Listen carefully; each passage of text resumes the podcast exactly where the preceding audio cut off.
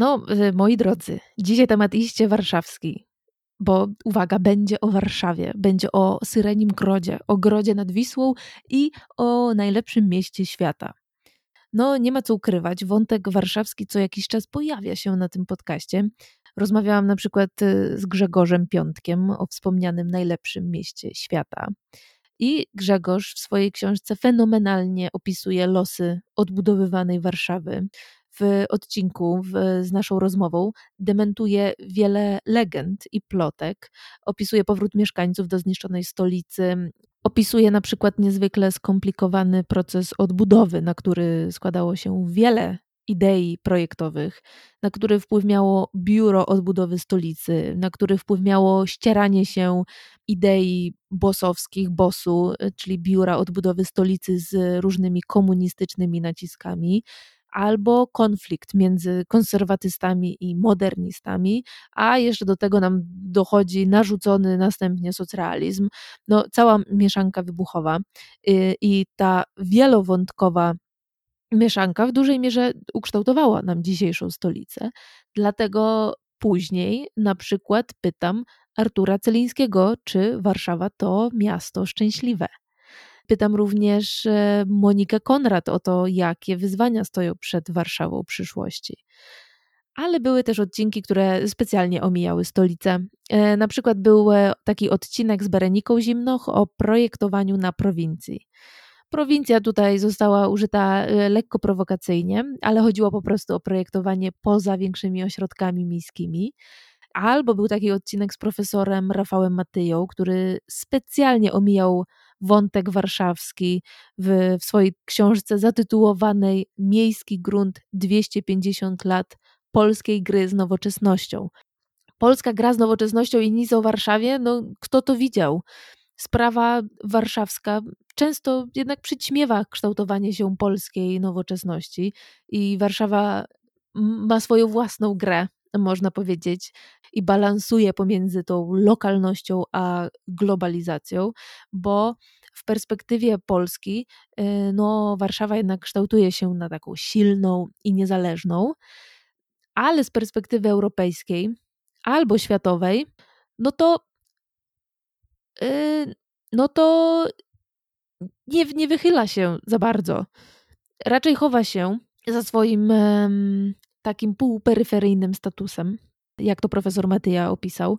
I jest to bardzo ciekawy wątek, bo stolica europejskiego kraju jednak musi negocjować pomiędzy poziomem globalnym, europejskim, narodowym i lokalnym. No i po prostu raz będziemy mieć nacisk i ukierunkowanie strategii miasta na to, co jest ważne lokalnie, a innym razem na to, co jest y, europejskie i globalne. No a niejednokrotnie po prostu to się wyklucza, albo powstaje jakiś taki dziwny miszmasz przestrzenny i ideowy. Może to właśnie ta walka pomiędzy tym, co lokalne i globalne, sprawia na przykład, że emocją Polaków do Warszawy jest pewnego rodzaju nieufność, sceptycyzm, podejrzliwość, a może status metropolitalny jest niejako przeklęciem. Ale były też takie odcinki, na przykład z malarzem Tytusem Brzozowskim, który maluje Warszawę jako i miasto historyczne, ale i, i miasto nieistniejące, zburzone, a do tego przestrzeń surrealistyczną i baśniową. Malarstwo Tytusa Brzozowskiego odczarowuje nam stolicę i wiecie co? Chyba właśnie taki też jest cel tego odcinka bo w tym odcinku rozmawiam z Łukaszem Ostoją Kasprzyckim, który stworzył profil o nazwie Po Warszawsku. W ramach tego profilu, zarówno na Facebooku i na Instagramie, Łukasz publikuje archiwalne zdjęcia stolicy, które przez odbiorców, przez Was, przez nas są uzupełniane wspomnieniami, historiami, ciekawostkami. W rozmowie pytam Łukasza o to, skąd się wzięła jego pasja do miasta i dzielenia się zdjęciami, jak jego praca wygląda teraz, w jaki sposób zdołał zainteresować innych miastem, jego historią i rozwojem. E, będzie o emocjach miejskich, o legendach, o ciekawostkach. Na przykład o, będzie o takim legendarnym jednym zdjęciu z lat 60. z ulicy Puławskiej w Warszawie. musicie sobie koniecznie wygooglać, wyszukać to zdjęcie przed wysłuchaniem historii. Jak wygooglujecie sobie pani Grażyna, Puławska, Warszawa, to już naprawdę duża szansa, niemalże ręczę za to, że e, znajdziecie poszukiwaną fotografię. Więc w rozmowie Łukasz opowie nam o kulisach tego zdjęcia, o odnalezieniu bohaterki tego zdjęcia i o tym, co dają takie historie i wspomnienia. Będzie oczywiście również o tym, jak zwiedzać Warszawę tak po warszawsku, i nie wiem, czy słuchacie tego właśnie na swojej hawirze, czy, czy drdacie do swojej ferajny, ale mam nadzieję, że rozumiecie moją nawijkę, bo to właśnie to jest przykład gwary warszawskiej, która również pojawia się w naszej rozmowie i jest to jeden z moich ulubionych wątków. Moi drodzy, zapraszam Was na rozmowę z Łukaszem Ostoją-Kasprzyckim, twórcą kanału i profilu po warszawsku. Dobra, zaczynamy? Zaczynamy. Zaczynamy. Dziś mam e, dla Was e, warszawskiego gościa, a jest nim Łukasz Ostoja-Kasprzycki. Cześć Łukasz. Cześć, witam wszystkich. Gwoli przedstawienia powiem, że od 2013 roku tworzysz projekt po warszawsku i mhm. na ten projekt składa się e, wiele różnych działalności z tym związanych. Składa się Instagram, strona na Facebooku, audycja e, w mhm. Radio Campus, kanał na YouTubie. Również od e, niedawna prowadzisz audycję o Warszawie na antenie Radia Nuance. Czym jest ten projekt po warszawsku? No, z mojej perspektywy jest to fenomenalne popularyzowanie wiedzy o stolicy i upowszechnianie ciekawostek i historii. Masz y, bardzo wiele odbiorców, zgromadziłeś ponad 200 y, tysięcy stałych odbiorców, i to mhm. jest moim zdaniem świetny, fenomenalny przykład tego, że takie kanały popularno-naukowe, miejskie, przestrzenne, historyczne są, są doceniane i potrzebne, i, i tym bardziej powinny być y, rozpowszechniane, a ich twórcy przypytywani mhm. na podcaście na przykład. Ale tak, żeby zacząć, być może trochę standardowe pytanie, ale właśnie skąd u ciebie się wzięła pasja do miasta? Czy to trochę rodzinne, czy, czy jest jakaś e, historia za tym e, się kryjąca? Jasne, bardzo chętnie opowiem. Jeszcze tylko nadmienię, że teraz prowadzimy w Radiu Campus audycję. Wcześniej byliśmy w Niuansie, teraz jesteśmy w kampusie. Natomiast pewnie do tego dojdziemy później, a najpierw odpowiem na e, Twoje pytanie. Mm, na pewno e, gdzieś we krwi ta pasja została przeze mnie odziedziczona, bo e, mój wujek, brat mojego dziadka rodzonym, był e, no, bardzo znanym warszawianistą w swoich czasach. Jerzy Kasprzycki. On przez kilkadziesiąt lat pracował w życiu Warszawy. Tam miał swój felieton Warszawskie Pożegnania, na podstawie którego zostało wydane wiele książek o tym samym tytule, a także później taki zbiór kilku tomów e, o tytule, pod tytułem Korzenie Miasta. Polegały te tomy na tym, że każdy tom opowiadał o innej dzielnicy, no i każdy z nich był podzielony na ulicę z danej dzielnicy i każda ulica opisana przez mojego wujka. Teraz są dość trudno dostępne, natomiast w planach mam stworzenie czegoś na wzór może. Na pewno ciężko będzie stworzyć coś równie dobrego, ale być może, być może mi się uda gdzieś, gdzieś dorównać wujkowi. Natomiast to to, to, to we krwi. Y, natomiast nie, zakładając pierwszy, pierwszy raz ten profil swój po warszawsku, nie miałem takiego celu, żeby, żeby zrobić to, co teraz robię, dlatego y, że y, służył on temu, żeby ze znajomymi podzielić się mm, jakimiś fajnymi starymi zdjęciami właśnie Warszawy, natomiast tylko we własnym gronie. Robiłem też jakieś tam chałupnicze prawie, że mm, koszulki, którymi chciałem się podzielić ze znajomymi. No i tam mieliśmy taką grupkę 10 osób, no, która roz, rozrosła się do tych ponad 200 tysięcy teraz właśnie. I później rozumiem, że w pewnym momencie to ewoluowało na e, nieco bardziej profesjonalny poziom. No zdecydowanie tak. No, na początku e, no, było to totalnie nieprofesjonalne. E, później mm, po zdjęciu z krową w miejscu Galerii Mokotów, gdzie napisałem, że ta krowa stałaby teraz w Zarze, pojawiło się tych osób z dziesięciu, zrobiło się chyba 80, co było dla mnie fenomenem, no bo były to obce osoby. No i potem y, gdzieś z biegiem lat y, zacząłem y, iść tą stronę bardziej profesjonalną. No i teraz rzeczywiście jest to całkowicie co innego, bo jest to moja pasja, ale też już praca. Więc parę lat temu mogłem, mogłem odejść z korporacji i zająć się tylko tym, bo, no bo mhm. jest to w sumie praca na więcej niż pełen etat nawet, można powiedzieć, przy audycji, przy, przy, przy tych wszystkich kanałach oczywiście, nie, nie mówię o samym Instagramie i Facebooku. A co właśnie się składa na projekt, jakim jest e, po warszawsku? Mhm. No to podstawą jest oczywiście Instagram i Facebook, którym zgromadził bardzo dużo, bardzo dużo osób. Oprócz tego jest e, początkujące konto na YouTubie, e, również na TikToku. Chciałem zobaczyć, jak, jak, jak wygląda tam, tam ten świat i, i zaskoczył mnie pozytywnie mhm. odbiór moich treści.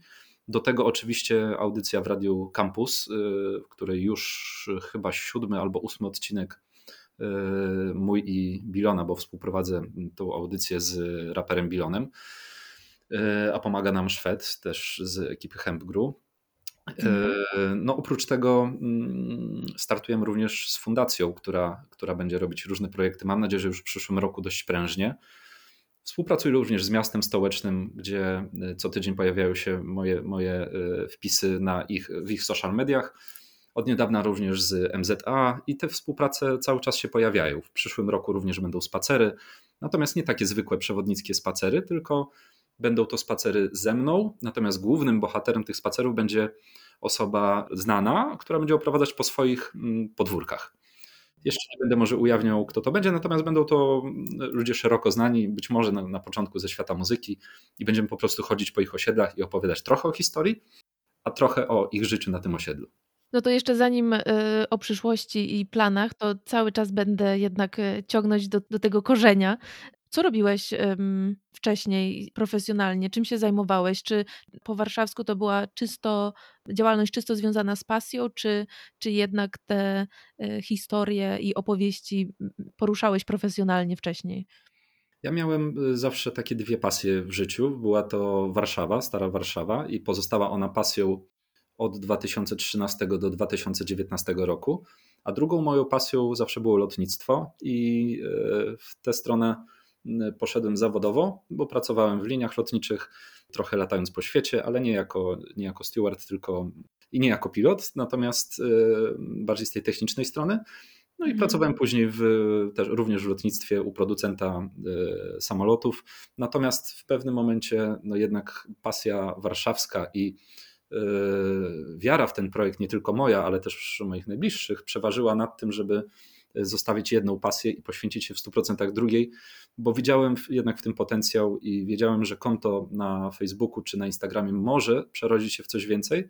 No, jeśli poświęci się temu naprawdę bardzo, bardzo, bardzo dużo czasu, no i najpierw da się od siebie mm, no, ogrom, ogrom pracy, ale teraz, teraz to e, popłaca i tutaj nie mówię o finansach, chociaż oczywiście one też muszą w jakiś sposób e, się pojawiać, natomiast e, popłaca w takim sensie, że naprawdę słyszę mega mnóstwo miłych słów. Nawet zdarza się, że na ulicy podchodzą ludzie i to coraz częściej, więc jest to cudowna rzecz i cudownie, że można szerzyć w taki sposób nietypowy dość wiedzy o Warszawie. Czy masz jakąś recepturę w ogóle na to, w jaki sposób zainteresować ludzi miastem i historią? Czy w Twoim wypadku wyszło to troszkę naturalnie, ale może odkryłeś, jaki, w jaki sposób to e, najlepiej zrobić?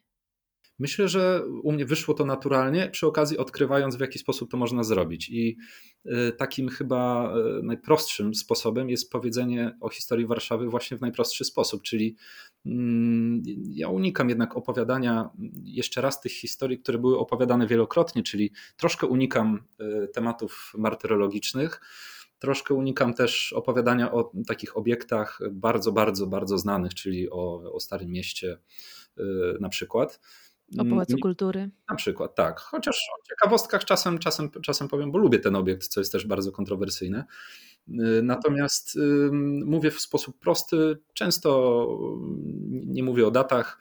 To najlepiej chyba słychać y, w audycjach, ale też widać w postach, że jednak podchodzę dość luźno i bardzo dużo dyskutuję, staram się dyskutować y, z, z komentującymi i też w bardzo luźny sposób. Także no nie jestem profesorem, nie jestem takim, znaczy profesorem, oczywiście to nie jest nic złego być profesorem, ale nie jestem takim jakby stereotypowym profesorem wyciągniętym z fetrze, y, który opowiada tylko o datach i zanudza, bo często z tym to się kojarzy, takie opowiadanie historii. Tylko wydaje mi się, że, że opowiadam w taki sposób bardzo, bardzo przystępny, może nie mainstreamowy, ale bardzo, bardzo, bardzo przystępny po prostu dla każdego. I myślę, że to może być atrakcyjne. Mhm. A w dużej mierze to są też opowieści e, tak naprawdę czysto wizualne, czyli chociażby jednym e, czy kilkoma zdjęciami. Więc Mhm. pytanie w ogóle, skąd ty czerpiesz te, te archiwalne zdjęcia i ten cały ogrom fotografii z Mhm. Warszawy? No a drugie pytanie, jak, jak dużo może powiedzieć takie jedno zdjęcie?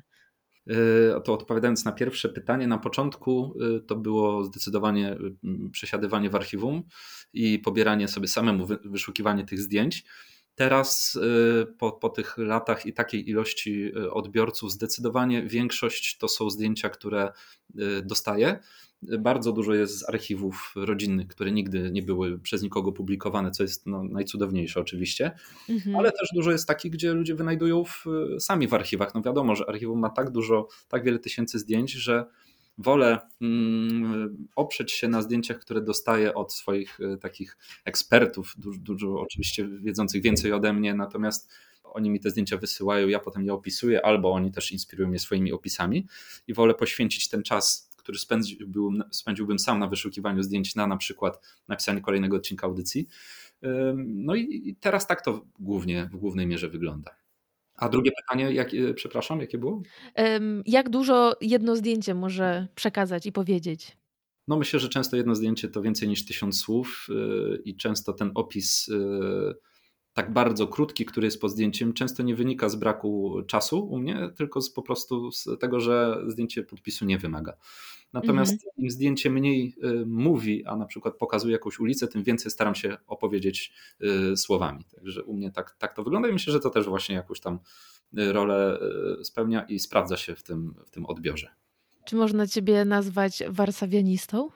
Pytanie też dostałem kiedyś właśnie od, od znajomych, czy możemy już do ciebie mówić, że jesteś... ale zawsze bardzo unikałem, bo dla mnie to jest termin, który, którym mógł się posługiwać właśnie mój wujek. Jest wielu wybitnych przewodników w Warszawie, historyków, którzy, którzy są nazywani warszawianistami, oczywiście bardzo słusznie.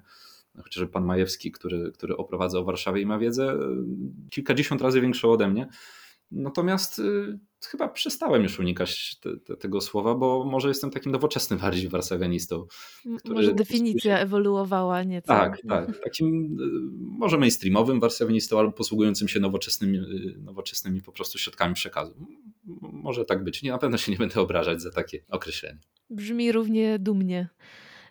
Czy masz jakieś emocje związane z miastem? Bo jeśli Twoja twórczość i działalność wiążąca się z Warszawą i z wyszukiwaniem i z mhm. dzieleniem się zdjęciami, jak wspomniałeś, jakby to bierze się z pasji do miasta e, jako takiej, to y, jak Ty widzisz miasto tak w ogóle? Jakie emocje w Tobie miasto wzbudza, szczególnie właśnie Warszawa? Czy Cię, mhm. wiesz, wzrusza, wkurza, inspiruje? No dobre pytanie, bo oczywiście bardzo dużo emocji y, we mnie wywołuje Warszawa. No, ogólnie jestem człowiekiem, który bardzo lubi zmiany i lubi zmieniać y, to, co robi bardzo często, natomiast tutaj, tutaj tego nie ma. Nie ma zmiany tej miłości do Warszawy, ona cały czas rośnie. A jakie wywołuje uczucia? No zdecydowanie tak jak powiedziałaś, czyli y, jednego dnia, znaczy może nie jednego dnia, ale w jednym miejscu widzę jaka jest ta Warszawa i po prostu kocham, rozpływam się Przechodzę się uliczkami Mokotowa, gdzie mieszkam i się wzruszam często, jeśli jestem w takim nostalgicznym nastroju, sobie patrzę na te kamienice ostrzelane, a innym razem widzę jakąś y, inwestycję czy wsadzony pomiędzy piękne kamienice nowoczesny biurowiec, który w ogóle tam nie pasuje, no mnie to po prostu wkurza no bo nie mam na to wpływu, chociaż oczywiście pewnie gdybym bardzo się postarał, jak każdy z nas, to pewnie mielibyśmy na to większy wpływ. Natomiast no nie możemy mieć na wszystko wpływu i takie rzeczy mnie wkurzają. Także przez to, e, wiedząc ile emocji we mnie wzbudza e, Warszawa, wiem, że no na pewno nie jest mi obojętna i, i kocham ją całym sercem i, no i wzbudza we mnie mnóstwo emocji. Mhm. Czy powiedziałbyś, że Warszawa jest najlepszym miastem świata, cytując Grzegorza Piątka? Y, świetna książka, to swoją, swoją drogą. Y, tak, myślę, że jest najlepszym miastem świata do życia, do mieszkania dla niektórych ludzi. Nie dla każdego, na pewno. Znam osoby, które, którym Warszawa się nie podoba. Rozumiem ich argumenty, natomiast ja je postrzegam inaczej, pewnie przez to, że jestem mieszkańcem Warszawy od dłuższego czasu, albo po prostu ta miłość jest tak ślepa, że czasem mi to nie przeszkadza, bo sobie jakoś to tłumaczę. Ale mhm. tak, według mnie tak jest najlepszym miastem. A jakie są takie stereotypy albo mity warszawskie, z którymi się spotykasz? No zdecydowanie to, że e, jest brudno w centrum, że, że jest głośno wszędzie, że nigdzie nie można dojechać, bo są korki, wszędzie można się zgubić. No to, to jest zawsze powtarzane przez, przez przyjezdnych. No nie ma co się dziwić, bo, bo rzeczywiście w weekend y, może być brudno i głośno, co mi nie przeszkadza, bo jest weekend. Y, są korki, no to wiem kiedy wyjechać, gdzie przejechać, żeby, żeby tych korków nie było. Ja sobie potrafię wszystko wytłumaczyć, natomiast potrafię też zrozumieć, że komuś y, może to się mniej podobać po prostu. To też zależy pewnie i od dzielnicy, i od miejsca właśnie zamieszkiwania, ale też tego, że no zawsze można tak sobie zaprogramować życie, żeby to jakoś przeorganizować, albo chociażby używać, y, y, pojechać gdzieś metrem, używać transportu Oczywiście. publicznego i jakoś się da, ale no, zawsze jest jakiś ułamek prawdy w stereotypach, skąd się one jednak wzięły. Albo mhm. jeśli, jeśli mówimy o głośnym, brudnym mieście, to być może to jest to pierwsze wrażenie, które ludzie ma mają wychodząc, nie wiem, z dworca centralnego albo z metra centrum. To pierwsze wrażenie jest takie bardzo jak to powiedzieć dyplomatycznie, nieraz problematyczne. Tak, ale no pamiętajmy też, że teraz y, jak ktoś przyjeżdża do Warszawy i mówi, że jest właśnie tak jak, tak jak opowiedzieliśmy, no to wystarczyłoby się przenieść do lat 90. No i ciekawe, co wtedy by powiedzieli, bo było chociażby w tym samym dworcu centralnym dużo, dużo, dużo gorzej. Ja myślę, że więcej wyrozumiałości, bo naprawdę Warszawa jest y, piękna, cudowna i właśnie chociażby przez taki profil po warszawsku, czy przez inne profile, które są w internecie, można poznać wiele, wiele zaułków, zakamarków, które można odwiedzić i poczuć się totalnie jak w innym świecie. Mhm. Ale w jaki sposób y, mówisz, że unikasz martyrologii, skoro jednak nie da się uniknąć powstań i wojen mhm. w stolicy? Y, nie unikam ich oczywiście całkowicie, natomiast nie opieram się głównie, głównie na, tych, na tych tematach jeśli na przykład opowiadam o czasach okupacji, e, o tym będzie można posłuchać e, niedługo właśnie, właśnie w naszej audycji, no to opowiadam troszkę z innej perspektywy. Prowadziłem też takie spotkanie z Wojtkiem Friedmanem, gdzie opowiadaliśmy właśnie o tamtych czasach, ale z punktu na przykład widzenia zabaw, no bo jednak ludzie, ludzie żyli i się bawili. I właśnie mhm. staram się też pokazać ludziom, że tamte czasy to nie tylko walka, nie tylko wojna, nie tylko cierpienie, chociaż ono oczywiście przeważało i, i głównie to nam zostało w pamięci. Natomiast ludzie też egzystowali tak jak teraz w krajach, w których toczy się wojna. Też ludzie potrafią pójść, e, zagrać bilard, pójść na kawę, porozmawiać tak też było wtedy. No właśnie w tym odcinku, który będzie, na przykład opowiadamy o gangach w okupowanej Warszawie, czyli o tym życiu całkowicie innym, które też, też się toczyło. Czyli Praga i Wola? Yy, nie Może tylko. się teraz naraziłam właśnie. Bardziej, bardziej śródmieście jednak w trakcie okupowanej Warszawy, bo no bo było ono po nalotach zniszczone dość mocno i łatwiejsze do, do, do grabieży, więc tam, tam gangi funkcjonowały, ale to więcej 8 stycznia. To jest właśnie niesamowite w, w, zdjęciach i to jest siła e, tego jednego zdjęcia bardzo często, że pokazuje to życie warszawskie tak naprawdę wielopłaszczyznowo, że to nie jest tylko architektura i, i zabudowa Warszawy, ale bardzo często pokazuje codzienność, pokazuje jakąś tak. interakcję ludzi, styl, modę i tak dalej, i tak dalej. Ile tych jeszcze warstw próbujesz się zazwyczaj doszukiwać na zdjęciach? To jest to, co powiedziałeś, że jak zaczynałem, y, to zaczynałem od, od, zdjęć ulic, budynków, bo myślałem, że to najbardziej interesuje ludzi i mnie. Ale później z biegiem czasu rzeczywiście okazało się, że najciekawsze i dla mnie, i dla odbiorców są zachowania, twarze, ubiór, moda. To nawet w latach 80., y, nie wiem, dzwony, buty na obcasie męskie, mhm. Y, torby, to wszystko teraz wraca i to, to zadziwia niesamowicie, bo przecież młodzież, no my też jesteśmy młodzież oczywiście, ale ta młodzież taka w okolicy 20 lat teraz często powiela tą modę z lat 90., 80. i ludzie widząc zdjęcia dawne, widzą tak naprawdę y, czasy obecne pod tym względem, względem mody. E, no jakie jeszcze warstwy? Bardzo często wrzucając y, jakieś zdjęcie pary, często zastanawiamy się, czy, ta, czy te osoby żyją nadal, czy nadal, nadal są ze sobą, o czym wtedy rozmawiały. Mhm. Ale takich sytuacji gdzieś udało nam się odnaleźć. Takim chyba najbardziej znanym przykładem jest pani Grażyna biegnąca po ulicy Puławskiej. Było takie zdjęcie Zbyszko Siemaszki, Zbyszko Siemaszki, tak. właśnie biegnąca tyłem dziewczyna, no i y, odezwała się do mnie ta pani i potem się materiał też dla, dla telewizji. Poczekaj, poczekaj, ty, ty zapostowałeś to zdjęcie na Facebooku, na Instagramie, tak? Zdjęcie z ulicy Puławskiej z lat, nie wiem, 60. 60 chyba 8, tak. I co, i po prostu dostałeś za kilka dni maila, o, to ja?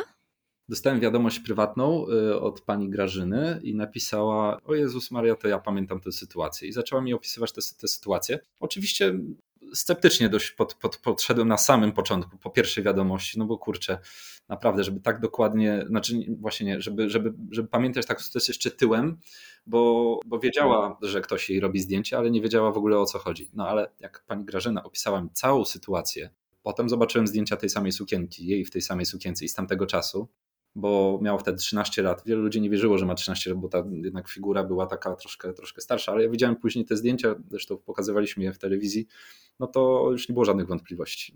Cała historia, to gdzie był jej tata wtedy, no coś niesamowitego. Później pojechaliśmy w to samo miejsce, otworzyliśmy sobie to zdjęcie, ściągnęliśmy też samochód w Warszawę. Nie było to oczywiście proste, więc nie wyszło może idealnie, ale, ale to dla mnie nie jest ważne, bo najważniejsza była cała magia tej sytuacji, poznanie Grażyny, i byliśmy, ja byłem u niej w domu i już tak się można powiedzieć, że trochę zaprzyjaźniliśmy, dzwonimy do siebie, więc naprawdę super, świetna sytuacja.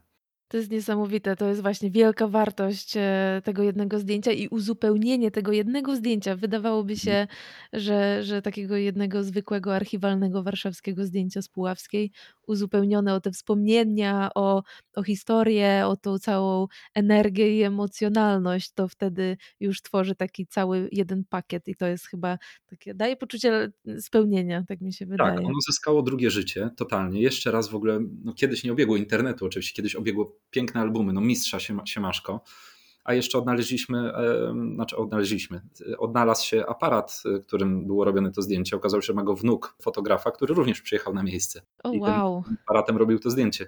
No także niesamowita rzecz. Połączyliśmy się we trójkę i zrobiliśmy to raz jeszcze. No i to jest ta magia. Było jeszcze parę takich różnych sytuacji, już rzeczywiście pewnie żadna nigdy nie będzie tak spektakularna, ale chociaż nigdy nie wiadomo. Nigdy nie wiadomo. W ogóle twoje zdjęcia, nie tylko to jedno zdjęcie, ale wiele innych zdjęć wywołuje dużo reakcji i emocji u twoich obserwatorów. I tak sobie przeglądnęłam i na przykład był zdjęć, było zdjęcie jarmarku Europa, mhm. czyli największego e, tego typu bazaru w Europie i był komentarz nie zna życia ten, kto nie przymierzał spodni w zimie, w zimie stojąc na kartonie. Pamiętam ten komentarz. Tak, dokładnie. albo zdjęcie Pałacu Kultury po, zaraz po wybudowaniu, czyli jeszcze ten taki e, ładny, właśnie beżowy, kremowy, piaskowy. I, i zawsze pojawiały się komentarze, to co, on był kiedyś biały, on był jasny. Albo właśnie zdjęcie supermarketu Hit na kabatach z 99 i komentarz no, klasyczne nocne wypady po alkohol i zagrychę, szczególnie z Powsina. To jest niesamowite, jak te komentarze i reakcje ludzi uzupełniają to zdjęcie i, i podbudowywują całą historię i dopełniają je niesamowicie. Masz swoje takie ulubione fotografie warszawskie? Jasne, że mam. Mógłbym e, pewnie stworzyć taki gdzieś w głowie album e, kilkudziesięciu moich ulubionych fotografii, ale moimi ulubionymi stają się te, które właśnie tworzą e, jakąś historię później, czyli właśnie tak jak mówisz, przez komentarze głównie, zwłaszcza takie wspomnieniowe. Naprawdę te niektóre komentarze są tak długie, że no, wychodzą z nich niesamowite historie. Jak, oczywiście z czasów tych y, lat 90., 2000 to są moje czasy. Natomiast y, jak dostaję opisy sytuacji z lat 50., 60., niewyobrażalne dla mnie czasy, o których oczywiście dużo wiem, no bo wiem, wiem o Perelu tyle, ile widziałem w filmach i czytałem. Natomiast dostaję takie komentarze z życia, tak jak te, tutaj do Powsina się chodziło, najpierw zahaczało o hit czy o o Tesco, no to wiadomo, bo ja również chodziłem e, najpierw do Tesco, później do Powsi na, na ogniska całonocne. No i to jest, można się pośmiać, bo sam w tym uczestniczyłem. A tam przy tych komentarzach z lat 50., 60., ja się dowiaduję czegoś nowego i na chwilę przenoszę się w tamten świat. I automatycznie taka fotografia gdzieś właśnie wchodzi do tego mojego albumu. Więc nie są to fotografie, które ja sobie wybiorę, ale są to fotografie, które zostają jakby mi wybrane przez tych wspaniałych komentujących, którzy dzielą się swoim życiem w internecie. A co zadziwiające, na Facebooku zwłaszcza, nie są to tylko młodzi ludzie, tylko jest naprawdę bardzo dużo dojrzałych osób, które pamiętają bardzo dawne czasy i dzielą się tymi swoimi historiami, co jest cudowne. Ja tego nie zostawiam tylko na Facebooku, ja to wszystko gromadzę i z tego powstanie coś więcej, to na pewno, ale to w przyszłości, jak będę trochę, jak mi się doba rozszerzy, to wtedy się tym zajmę, ale to nie ucieknie. Mhm. Jakieś e, spisanie tego na, na papier może się szykuje? Książka jest w trakcie, natomiast o innej tematyce, a tutaj no nie wiem jeszcze, zobaczymy, zobaczymy. Mhm. Dobra, mieliśmy też e, porozmawiać, moim celem było też tutaj rozmowy, taki temat, wrzuciłam zwiedzanie Warszawy po warszawsku, mhm. czyli już wspomniałeś o twoim lubianym obiekcie kontrowersyjnym, jakim jest Pałac Kultury i Nauki, ale słuchacze y, y, niekoniecznie nasi są y, z Warszawy i bardzo wiele osób może nigdy nie było w Warszawie albo jedynie na wycieczce szkolnej, chodząc tam od, od Pałacu Kultury po Centrum Kopernika i to tyle. W jaki sposób ty byś e, proponował komuś, kto odwiedza Warszawę, w jaki sposób zwiedzać Warszawę, na co, nie wiem, gdzie pójść, na co zwrócić uwagę, ale tak właśnie, żeby to było po warszawsku. Proponowałbym e, nie zaczynać może od e, wycieczki od, z dworca centralnego po naszych najbardziej znanych miejscach w stolicy. Proponowałbym teraz na bieżąco będę to, będę to wymyślać, ale mhm. proponowałbym, bo też w planach mam stworzenie specjalnych tras, ale to jest w ogóle też, też, e, też na przyszłość, ale można sobie po prostu samemu wsiąść w metro i zrobić sobie wycieczki w parę stron. Teraz mamy dwie linie, które nas zawiozą naprawdę do, do, do prawie każdej dzielnicy. No i proponowałbym chociażby wysiąść y, na stacji metro Wierzbno czy, czy metro Racławicka albo Pole Mokotowskie i po prostu ruszać w głąb, y, w głąb osiedli. Wtedy nawet samemu, y, nie korzystając z przewodnika, zresztą przewodnicy raczej skupiają się na tych bardziej znanych miejscach, a właśnie ja razem z tymi moimi znajomymi, bardziej znanymi, będziemy przeprowadzać w głąb, ludzi w głąb osiedli i też na takie wycieczki oczywiście zapraszam wszystkich i z Warszawy i spoza Warszawy. Brzmi groźnie. Nie, właśnie nie, nie, nie, nie groźnie, bo na przykład po, po Mokotowie zrobimy sobie spacer e, między innymi śladem ostrzelonych kamienic. Zresztą Mokotów jest bardzo bezpieczny i tutaj, e, tutaj nic nikomu nie grozi, a za to poznamy mhm. historię i zobaczymy przede wszystkim ślady i tutaj będzie trochę martyrologii, natomiast e, myślę, że nie będzie smutno. Natomiast zobaczymy te budynki, furtki, bo chociażby obok siebie mam furtkę, która jest podziurawiona nabojami i granatem odłamkowym. Obok stoi kamienica przy ulicy Tynieckiej, która jest cała po, po prostu jak sito podziurawiona y, kulami. No i warto opowiedzieć, co tam się działo. Na szczęście te, te ślady na Mokotowie są zachowywane i, i często, nawet jak budynek jest remontowany, to ta część y, z, z kulami jest zasłonięta na przykład pleksji i to, jest, to, to, to się chwali. Potem można sobie wsiąść w metro dalej i pojechać, pojechać w zupełnie, w zupełnie inną stronę, wysiąść na Pradze, na szwedzkie. No przecież to jest coś niesamowitego, jak się wychodzi z nowoczesnego metra i widzi się starą fabrykę, y, stare kamienice. Tam też, y, wbrew pozorom, nie jest tak niebezpiecznie, chociaż y, w każdą bramę nie wiem, czy warto samemu wchodzić, ale, ale spacery z przewodnikiem już, na spacerze z przewodnikiem już jak najbardziej czyli właśnie omijanie głównych szlaków, schodzenie ze szlaku. Zawsze ja od zawsze nawet jeżdżąc na snowboardzie zawsze zjeżdżałem ze szlaku i tak całe życie troszkę poza, poza tymi wyznaczonymi granicami staram się wędrować. To bardzo e, fajne polecenie. Też jest fajnie zgubić się w jakimś mieście, po prostu. Ale Jakbyś nawet już e, z tych e, ikon e, miał wybrać jakiś taki budynek, który na tobie robi bardzo duże wrażenie, jeśli chodzi o historię, jeśli chodzi o architekturę albo o życie z nim związane, to co ci przychodzi do głowy? Wydaje mi się, że, że chyba wróciłbym do, do budynku, o którym mówiliśmy, który jest tak bardzo kontrowersyjny i który chyba, no wiadomo, każdy zna, natomiast nie każdy go zna chyba z tej strony, z której na przykład ja bym go pokazał. Mówię tutaj o Pałacu Kultury i Nauki. E, zaraz mi przyjdzie jakiś inny do głowy, to też, też o nim powiem. Natomiast nie każdy wie, jakie były na przykład pomysły na przebudowę Pałacu Kultury. Nie każdy wie, że na górze miało, miały być, prawie by, prawie by doszło do tego, że miały być dwie szklane wieże, które zamieniłyby Pałac Kultury w biurowiec, e, bo prawie on został wykupiony przez chyba amerykańską firmę.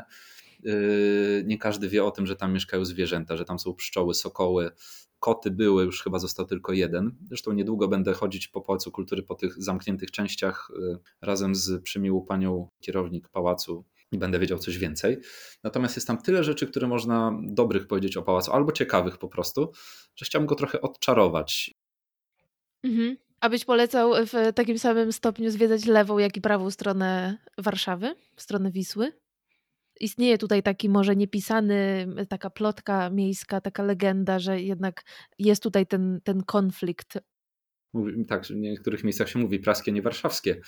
Ta lewa strona, nie, nie ukrywam, nigdy nie ukrywałem, że jest mi bliższa, bo urodziłem się na Mokotowie. Moi rodzice, moi dziadkowie, moi pradziadkowie wszyscy są z Mokotowa. Naprawdę staram się bywać, mam wielu znajomych z Pragi, natomiast oni również nie ukrywają, że zwłaszcza Stara Praga to jest pewna autonomia i y, oni mają swój świat. Oni, y, nawet Gwara Warszawska, która y, była w całej Warszawie dość podobna, chociaż oczywiście Wola miała swoją, gdzieś Mokotów miał swoją, ale Praga miała jakby totalnie w ogóle inny, in, inną gwarę.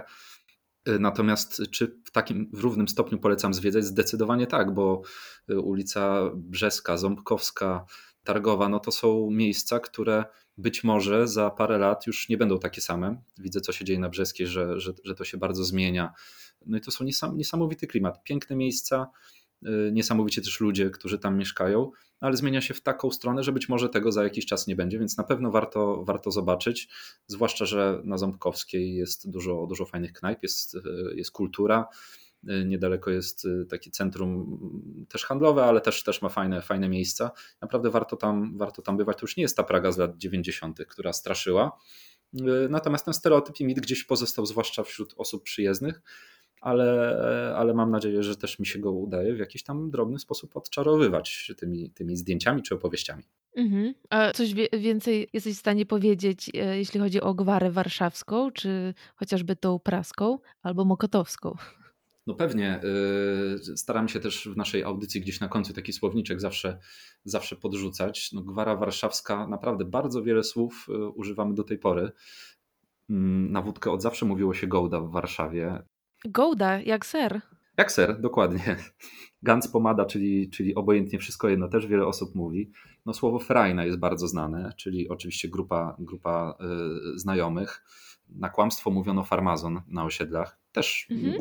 bardzo często słychać. Jak ktoś komuś nie przypasował, to mówił do drugiego, że może mu przemeblować facjatę. Facjata też bardzo znane słowo, czyli, czyli, czyli twarz po prostu. Bardzo taka wyszukana obraza w dzisiejszych czasach to by była. Dokładnie.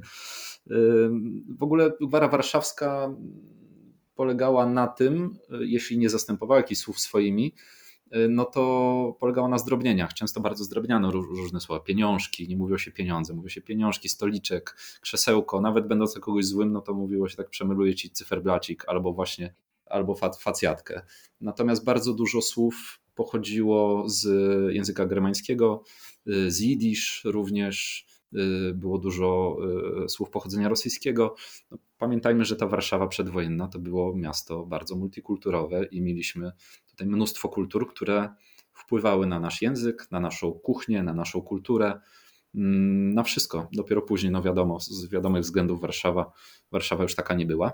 Warszawa międzywojenna to jest mój, mój ukochany okres i no bo wtedy było niesamowicie po prostu. Zastanawiałam się też, jak daleko wstecz e, sięgasz, jeśli chodzi o Twoją pasję i, i to, czym się dzielisz z, z odbiorcami. Naturalnie fotografią się nie cofniemy maksymalnie wstecz, ale być może istnieją jakieś, nie wiem, rysunki czy, mhm. czy inne dokumenty, które, które by reprezentowały tą najstarszą Warszawę, bo chcąc nie chcąc, ze względu na rozwój fotografii skupiasz się na XIX-XX wiek. Tak. No najstarsze fotografie to z 1860 rok Konrad Brandel, to, to są takie najstarsze fotografie e, Warszawy. Wcześniej ryciny, rysunki oczywiście, natomiast mm, mówiąc bardzo kolokwialnie, nie jarają mnie takie rysunki w żaden sposób. Y, wolę fotografię i rzeczywiście te z XIX wieku robią wrażenie, ale y, dla mnie jednak dwudziestolecie międzywojenne jest najciekawsze i późniejsze, i późniejsze lata. Czyli od dwudziestolecia międzywojennego Tutaj architektura, oczywiście relacje międzyludzkie też, ale z dwudziestolecia międzywojennego nie ma ich tak dużo. Jednak y, fotografowie wtedy byli chyba skupieni na, bardziej na architekturze, na ulicach, niż na takich międzyludzkich relacjach, chociaż oczywiście są perełki a dopiero widzę, że tak lata 50., 60. zaczynają się te, ta fotografia, te scenki rodzajowe różne, właśnie fotografia taka uliczna, troszkę, troszkę inna. No i oczywiście trzeba pamiętać o tym, że no rozwój fotografii sprawił, że więcej osób miało aparaty, no i te, ten zbiór jest po prostu ogromny. Jeden robił zdjęcia nadal architektury, ale już inny wolał scenki rodzajowe, stąd mamy po prostu czym się, czym się dzielić w większej ilości. A masz takie e, elementy miasta albo miejsca, które wspominasz z nostalgią? Być może z twojego, wiesz, dzieciństwa, młodości, ale też być może po prostu z, z fotografii, ze studiowania tych miejsc i z czytania o tym miejscu, Mhm. które z chęcią byś odwiedził, ale no niestety już nie istnieje albo się tak zmieniło, że już jest y, zupełnie innym doświadczeniem. No z takich moich miejsc, no to zdecydowanie y, cały czas będę tutaj nudny, bo Mokotów. Mokotów górny i dolny, zwłaszcza górny, natomiast dolny ze względu na babcie, górny ze względu na, na swoje przeżycia, ale również ze względu na opowieści y, na przykład dziadka, który opowiadał mi, jak w kamienicy tutaj niedaleko mnie y, przyszli Niemcy i zabrali go do obozu przejściowego, gdzie nie było mamy, a on miał 3 lata, jego brat 8 E, czy dziewięć, natomiast inne sytuacje, e, które moja mama mi opowiadała, ja tutaj córkę uczyłem jeździć na rowerze, no także to, to tworzy ogromną nostalgię i jak przez rok mieszkałem na kabatach, e, bo tak mi życie pokierowało, to było tam bardzo przyjemnie, natomiast przyjeżdżając tutaj na, na Mokotów, no to, to zawsze czułem, że to jest mój dom i, i tak zostanie, zostanie na zawsze, gdziekolwiek mnie los nie, nie, nie, nie pokieruje.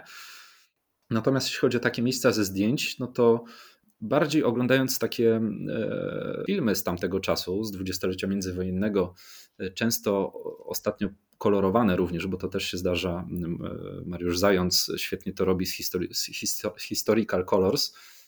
No jak on mi wyśle jakiś taki film pokolorowany, no to, to szczęka opada i wtedy chciałbym chociaż na chwilę się przenieść do tamtego czasu, przejść się ogrodem saskim, Nowym Światem, y, no tymi, tymi wszystkimi takimi miejscami, parkiem ujazdowskim, które były uczę, uczęszczane, zwłaszcza w weekendy, gdzie panie chodziły niesamowicie wytwornie ubrane, ubrane panowie nie, wyszło, nie wychodzili z domu bez kapelusza. No i tak chciałbym się ubrać i tak chciałbym się przejść i porozmawiać z tymi ludźmi, y, którzy w tamtym czasie żyli. Ale czy chciałbym żyć w tamtych czasach? Chyba nie. chciałbym się po prostu cofnąć na jakiś czas, a potem wrócić Mhm. No, te, te, zdjęcia bardzo często e, wypełniają nas taką nostalgią i wyobrażeniem przed, e, przedwojennej Warszawy, chociażby o tym też pisał e, Grzegorz Piątek, że sobie mitoli, mitologizujemy przedwojenną Warszawę, a warunki zamieszkiwania, brud, gęstość zabudowy była no, no nie do życia. Mm, wspomniałeś również o, o Pałacu Saskim. Co się dzieje, jeśli wrzucasz na przykład y, jakieś archiwalne zdjęcie Pałacu Saskiego? To samo, co przy rzucaniu zdjęcia Pałacu Kultury i Nauki, czyli dwie różne strony. Y, zaczyna się dużo polityki, a ja stronię od, staram się stronić od polityki w, w, w, no po warszawsku. Zawsze mm, proszę o to, żeby, żeby je unikać, ale no jest to nieuniknione oczywiście, bo są tematy, które nas polaryzują i, y, i wzbudzają takie dyskusje. Natomiast może i dobrze, że one są. Może, może niektóre komentarze y, zmienią czyjeś zdanie, chociaż nie wiem, które jest dobre, które złe, bo nie mi to oceniać. Ja mam swoje. Mhm. Ale może to, czemuś to służyć, więc jakby nie unikam tych tematów oczywiście. Mhm. Skupiasz się zazwyczaj na historii, ale y, masz może jakąś taką warszawską realizację, której nie możesz się doczekać, którą śledzisz, którą chciałbyś y, zobaczyć, albo miejsce, na które właśnie chciałbyś zobaczyć projekt i chciałbyś zobaczyć zmianę.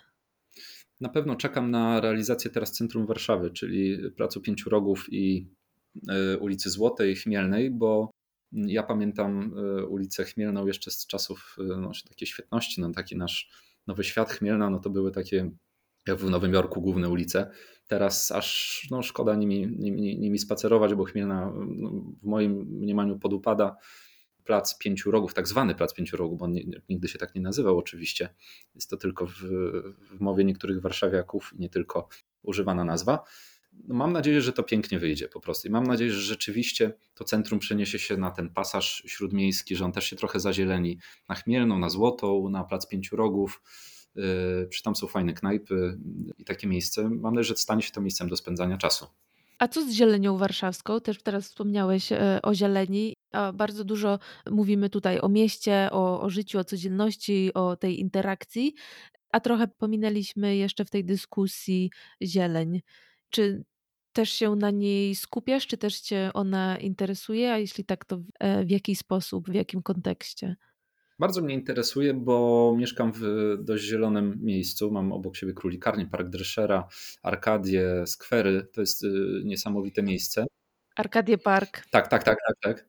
Arkadie Park, nie centrum handlowe. No i oczywiście zawsze dla zieleni tak. No pamiętajmy, że my mamy stolicę, jedną z najbardziej zielonych stolic europejskich, y, bo często o tym zapominamy, krytykując pewne projekty, które, które powstają. Natomiast i tak uważam, że każdy projekt, y, zwłaszcza w centrum Warszawy, powinien brać pod uwagę zieleń, dlatego jestem bardzo ciekaw, jak y, te wizualizacje, które, które widziałem, jak będą wyglądać y, na żywo. Pokładam w tym duże nadzieje. Jednak ja jestem optymistą, więc wierzę w to, że, że tej zieleni tam będzie sporo.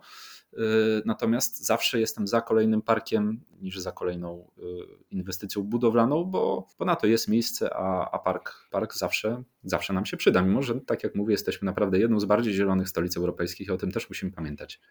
To też zależy w jakiej formie właśnie ta zieleń jest y, podawana, bo jeśli chodzi o parki, to, to faktycznie Warszawa bardzo dobrze stoi. Trochę mhm. gorzej, jeśli chodzi o to taką spontaniczną zieleń, szpalery drzew i taką, no tak. taką, którą można by mijać na co dzień, a nie do której musimy zrobić osobny spacer i wyprawę.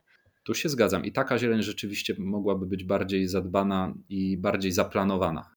No dobra, to pytanie o to też, y, o Twój research i o to, y, y, co czytasz i, i jak czytasz i w jaki sposób doszukujesz się tych no, zdjęć, to już wiemy, ale historii, całego podłoża.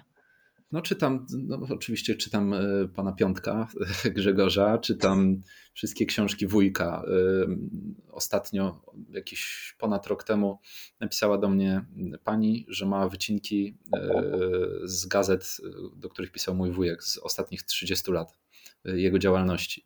Więc oczywiście pierwsze, co zrobiłem, to wsiadłem w samochód i do niej pojechałem. No i teraz jestem już w jakiejś tam części właśnie przeglądania tych i czytania wszystkich jego tekstów, więc na razie wszystkie książki odłożyłem na bok i zajmuję się tym, bo jest to no, dla mnie niesamowita dawka wiedzy, a nie ma jej nigdzie skondensowanej w żaden sposób. Teraz piszemy w internecie na ogół i to nie ginie, a tamte rzeczy, tamte rzeczy mogły zginąć, zwłaszcza, że już życia Warszawy też nie ma, więc nie ma jak do tego dotrzeć. No i oczywiście jestem obdarowywany na wszelkie okazje książkami o Warszawie, no i każdą, każdą staram się czytać. Teraz może na to wiele czasu nie mam, ale już pod koniec stycznia wyjeżdżam na parę tygodni i zabieram ze sobą dużo książek i będę nadrabiać.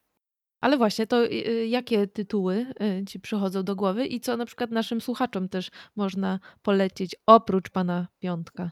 Oprócz pana Piątka. O, ostatnio dorwałem bardzo fajną książkę, nawiązując do Gwary Warszawskiej. Gwara Warszawska dawniej i dziś, chyba książka z lat 50., więc na pewno gdzieś do dostania w jakichś antykwariatach.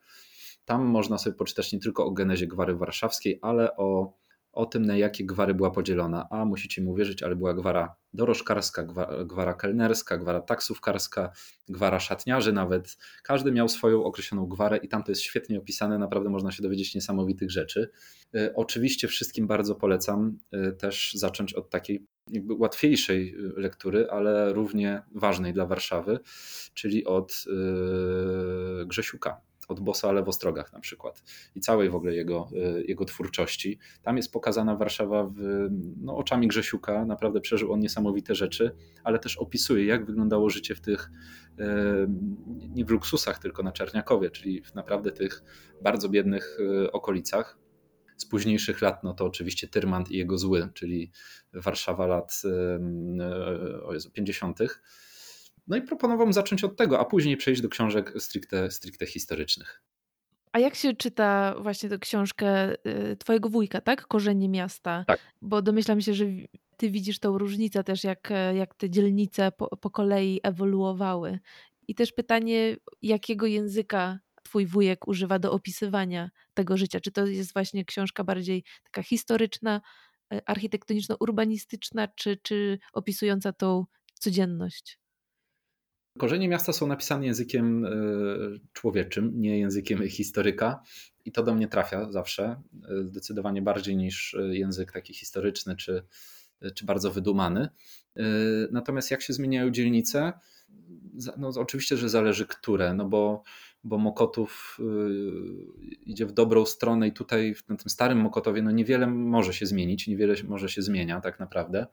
Natomiast pewnym sensie takim ogólnym miasto y, tych dawnych wizji, też o których pisał mój wujek, czyli y, pewnych y, założeń właśnie zielonych, pewnych nawet klinów napowietrzających takich miasto i tak dalej, to wszystko zostało pozaburzane przez przez różne inwestycje i myślę, że to się nie udało. Natomiast czy, czy, czy, czy wszystko poszło w złą stronę? Na pewno nie. Na pewno myślę, że można gdzieś to wypośrodkować. Dobra, super. Myślę, że będziemy sobie powoli kończyć. Jakieś ostatnie słowo y, zachęty do, e, do naszych słuchaczy, którzy mają na przykład opory z odwiedzeniem Warszawy? Słuchajcie, no pewnie zachęcam Was do tego, żebyście przyjechali i zwiedzili tę Warszawę e, ze mną na przykład na wiosnę. To gwarantuję Wam, że, że przynajmniej w małym stopniu Wam ją e, odczaruję. Ale najpierw zajrzyjcie sobie może na powarszawsku, przejrzyjcie sobie e, kilkadziesiąt zdjęć i zobaczcie, że, że ta Warszawa ma, ma fajną historię, a w porównaniu z tym, co możecie zobaczyć e, dziś, e, no to będzie fajna konfrontacja po prostu i, i na pewno ciekawa, bez dat, bez zanudzania, bez opowiadania. Cały czas o, o dudnych rzeczach, po prostu powiem Wam fajne, też szemrane różne historie może trochę o, o gangach, o tym, y, gdzie się w Warszawie w latach dwudziestych kupowało narkotyki. Myślę, że to są też ciekawe rzeczy, o których nikt nie mówi, a, a przecież zawsze to było i warto o tym powiedzieć. Nikt nie mówi, a każdy jest ciekawy, więc Dokładnie, tak. idealnie. Zapraszamy na, na wszelkie profile po warszawsku. Dziękuję bardzo. Bardzo dziękuję za miłą rozmowę. Dziękuję Wam za wysłuchanie tego odcinka. Mam nadzieję, że podobało Wam się moje spotkanie z tym mainstreamowym warszawianistą i zostaliście mocno zachęceni, chociażby w minimalnym stopniu, aby zwiedzić i odkryć może te mniej popularne dzielnice warszawskie. Zapraszam Was do śledzenia tego, co w internecie poczynia mój rozmówca. Także zaglądajcie na profil po warszawsku i przeglądajcie te magiczne, archiwalne zdjęcia. Zachęcam również do przeglądania komentarzy, które kryją się pod fotografiami, bo to one są prześwietnym uzupełnieniem całej historii. Zapraszam Was również na profil Architektura Powinna na Instagramie. I y, moi drodzy, y, ważne słowo kierowane do Was, jako że jest to pierwszy odcinek publikowany w tym nowym roku. Życzę Wam bardzo, bardzo dużo zdrowia, zdrowych miast, zdrowych przestrzeni publicznych, zdrowego zamieszkiwania, zdrowego poruszania się i zdrowych, świadomych, codziennych wyborów. Wszystkiego najlepszego i do usłyszenia w kolejnym odcinku.